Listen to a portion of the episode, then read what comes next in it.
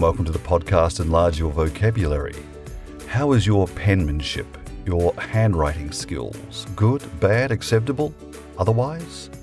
The word for today is the noun from the 19th century, the word uglyography. Oh boy, what a word, it packs a punch. Uglyography describes poor or illegible handwriting, bad spelling, and substandard grammar. Oh dear, I can still picture my teacher's face all these years later, beady eyed, bright red cheeks completely transfixed at the horror before her. In this case, my frightening handwriting. The art of calligraphy might have once been a painstakingly important part of schooling, pre 1960s. Certainly, it seems that my generation were just left to figure it all out for ourselves. I think the thought of the day was let the children express themselves.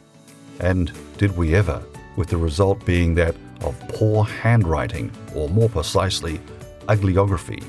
There are those who believe that bad handwriting, in some cases, is a sign of eccentricity, while others say poor penmanship, bad and messy handwriting is a sign of high intelligence. The pen cannot keep up with the lightning speed of the brain. Well, maybe these things are true, but for the rest of us, it simply came down to the educational philosophy of the times. However, I bring you good news if indeed your handwriting could easily be compared to that of a local doctor when writing a script. Have you ever seen such a horror as a doctor's written script? How on earth we end up with the correct medication is a miracle in itself.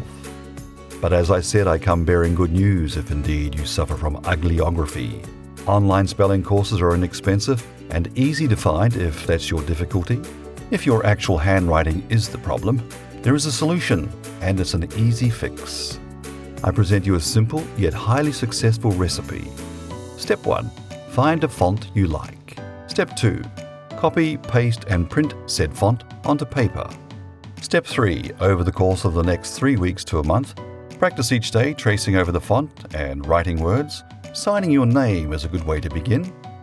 Your handwriting will change very quickly and take on the style of the font you've chosen. How do I know this? Because, in fact, I did it for myself. And if you really wish to have some fun, you could, in fact, learn several new styles of handwriting.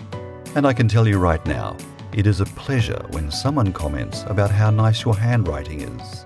There is no need to have handwriting that looks like a bunch of spaghetti thrown on a page.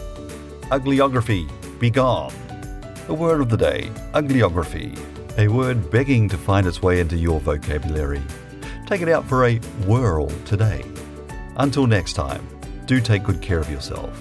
I'm Floridius Maximus, Jeremy Thomas Jefferson.